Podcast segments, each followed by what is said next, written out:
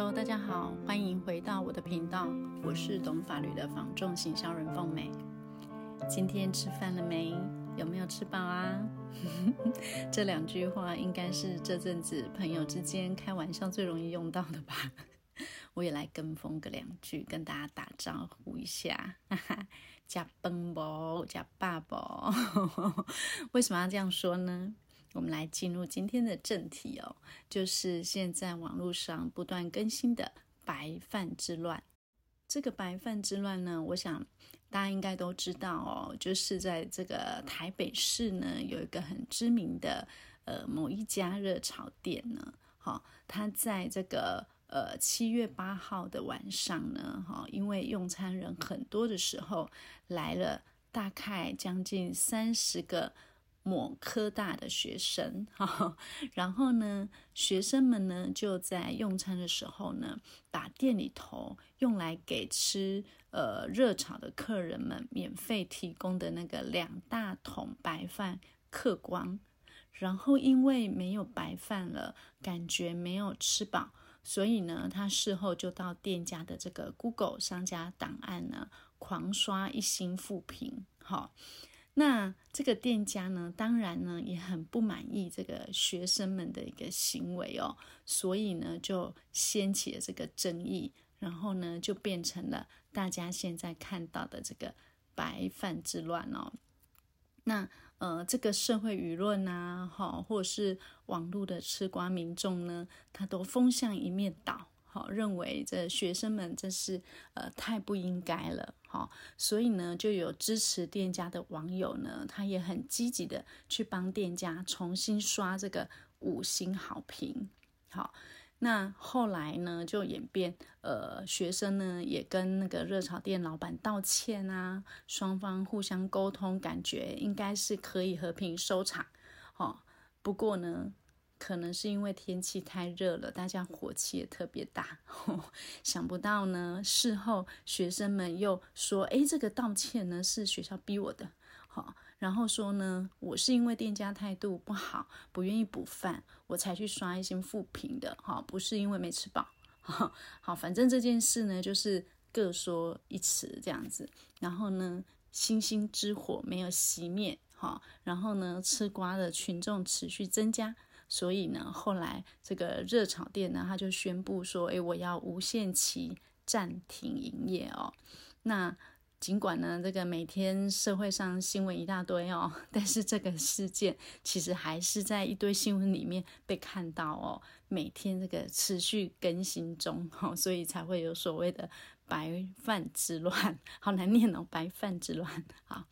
那不过我今天要跟大家聊这个白饭之乱，不是为了要跟各位更新这个最新进度哦，也不是我要表明立场说我要支持哪一方，而是呢，透过这个事件，我想还在跟大家提醒一下，好，为什么实体店家，好，尤其是房仲业，一定要好好的经营 Google 商家档案，好，那大家有发现吗？这个事件起火点其实就是商家档案的评论。好，继续延烧呢，也是因为大家在商家档案的评论不停洗版。好，当然也有洗版粉砖的啦。哈，好，那我相信大家之前看过类似这样的一个新闻事件哦，很常有一些店家他很常因为商家的负评洗版，洗到店家关门。好，所以今天为什么要再跟大家谈这个事情呢？哈，因为现在这个时代，大家都真的非常重视商家评价的。哦，你想看看嘛，买个东西看评价，吃顿饭挑餐厅也要看评价。好，那请问？买房子、卖房子这么重大的事，难道他不会看评价吗？哦，所以我真的是苦口婆心啊！哈、还没有好好经营商家档案的您，请你开始认真做好吗？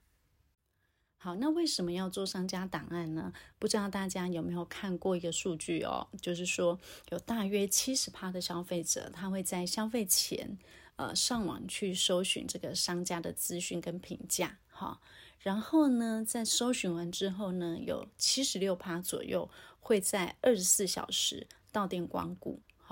可见呢，这个 Google 的商家档案，它已经成为影响大多数的消费者他愿意不愿意去消费的一个关键哦。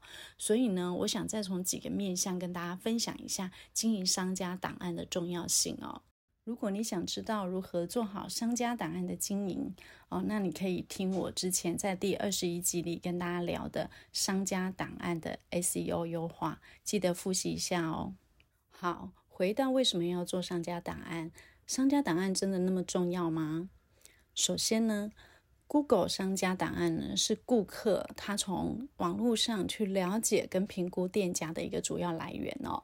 那尤其是当这个店家他没有官网的时候，他的资讯当然就来自于这个商家档案。好，所以如果我们店家能够在商家档案里面提供他详细的一个资讯，好，比如说他想要知道你的营业时间啊、地址啊、联络方式，还有你的服务内容等等。好，那有需求的客户呢，他就更容易找到他所想要的资讯，当然呢，就更增加他对这个商家的信任跟兴趣哦。再来就是曝光度的部分，Google 搜寻引擎的市占率呢，它是全台第一哦。那有八成以上的消费者，其实他非常习惯的用 Google 来搜寻他想要的资料哦，找他想买的产品。好，还有呢，找他认为好的、值得去的店家，而且呢，他会参考这个 Google 地图当中商家档案提供的资讯跟网友的评论，好，然后再决定我是不是要真的实际到店消费哦。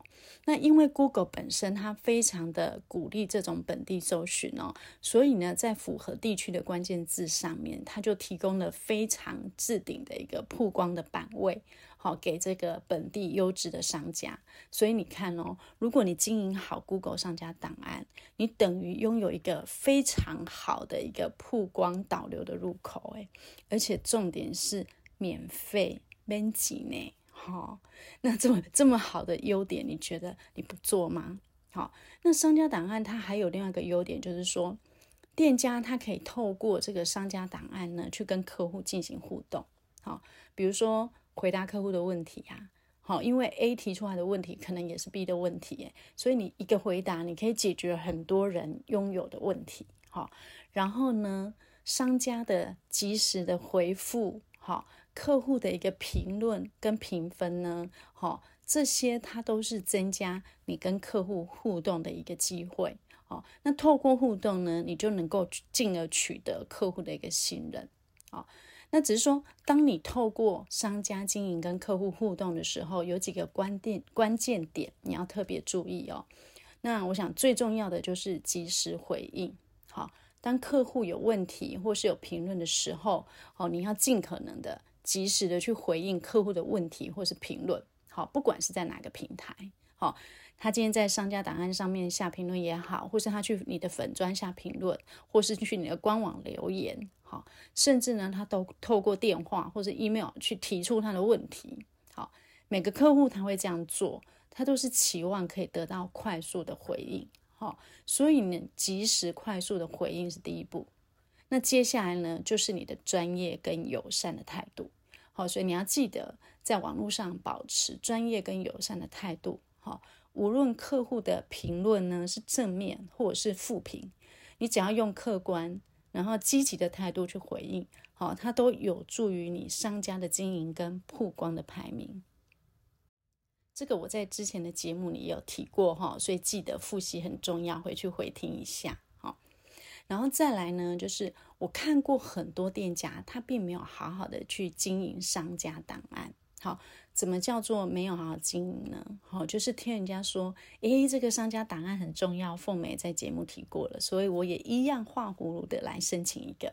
好，但就是申请，申请完之后就放着让它长草了，这样子。好，你也不更新照片，也不更新资讯，然后呢，就算真的诶有人上门了给你评价，不管几颗星，你都跟自己无关，有没有这种？有啊，很多。那。很多，但是当我们在搜寻商家的时候，会看不到他而已，因为呢，这样子的一个经营方式，Google 不会让它有很好的曝光排名啊。